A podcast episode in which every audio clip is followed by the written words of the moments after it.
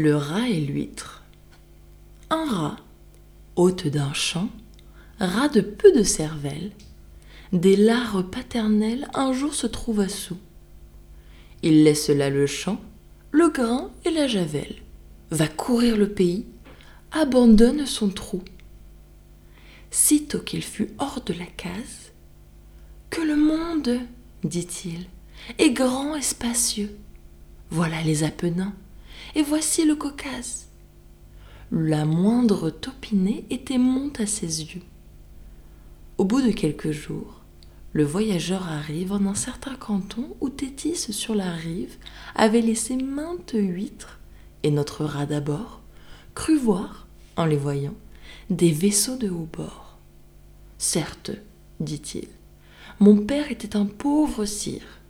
Il n'osait voyager, craintif au dernier point. Pour moi, j'ai déjà vu le maritime empire. J'ai passé les déserts, mais nous n'y bûmes point.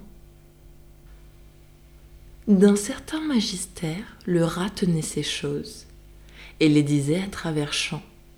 N'étant pas de ces rats qui, les livres rongeants, se font savants jusqu'aux dents, parmi tant d'huîtres toutes closes, une s'était ouverte, et, bâillant au soleil, par un doux zéphyr réjoui, humait l'air, respirait, était épanouie, blanche, grasse et d'un goût, à la voir, non pareil.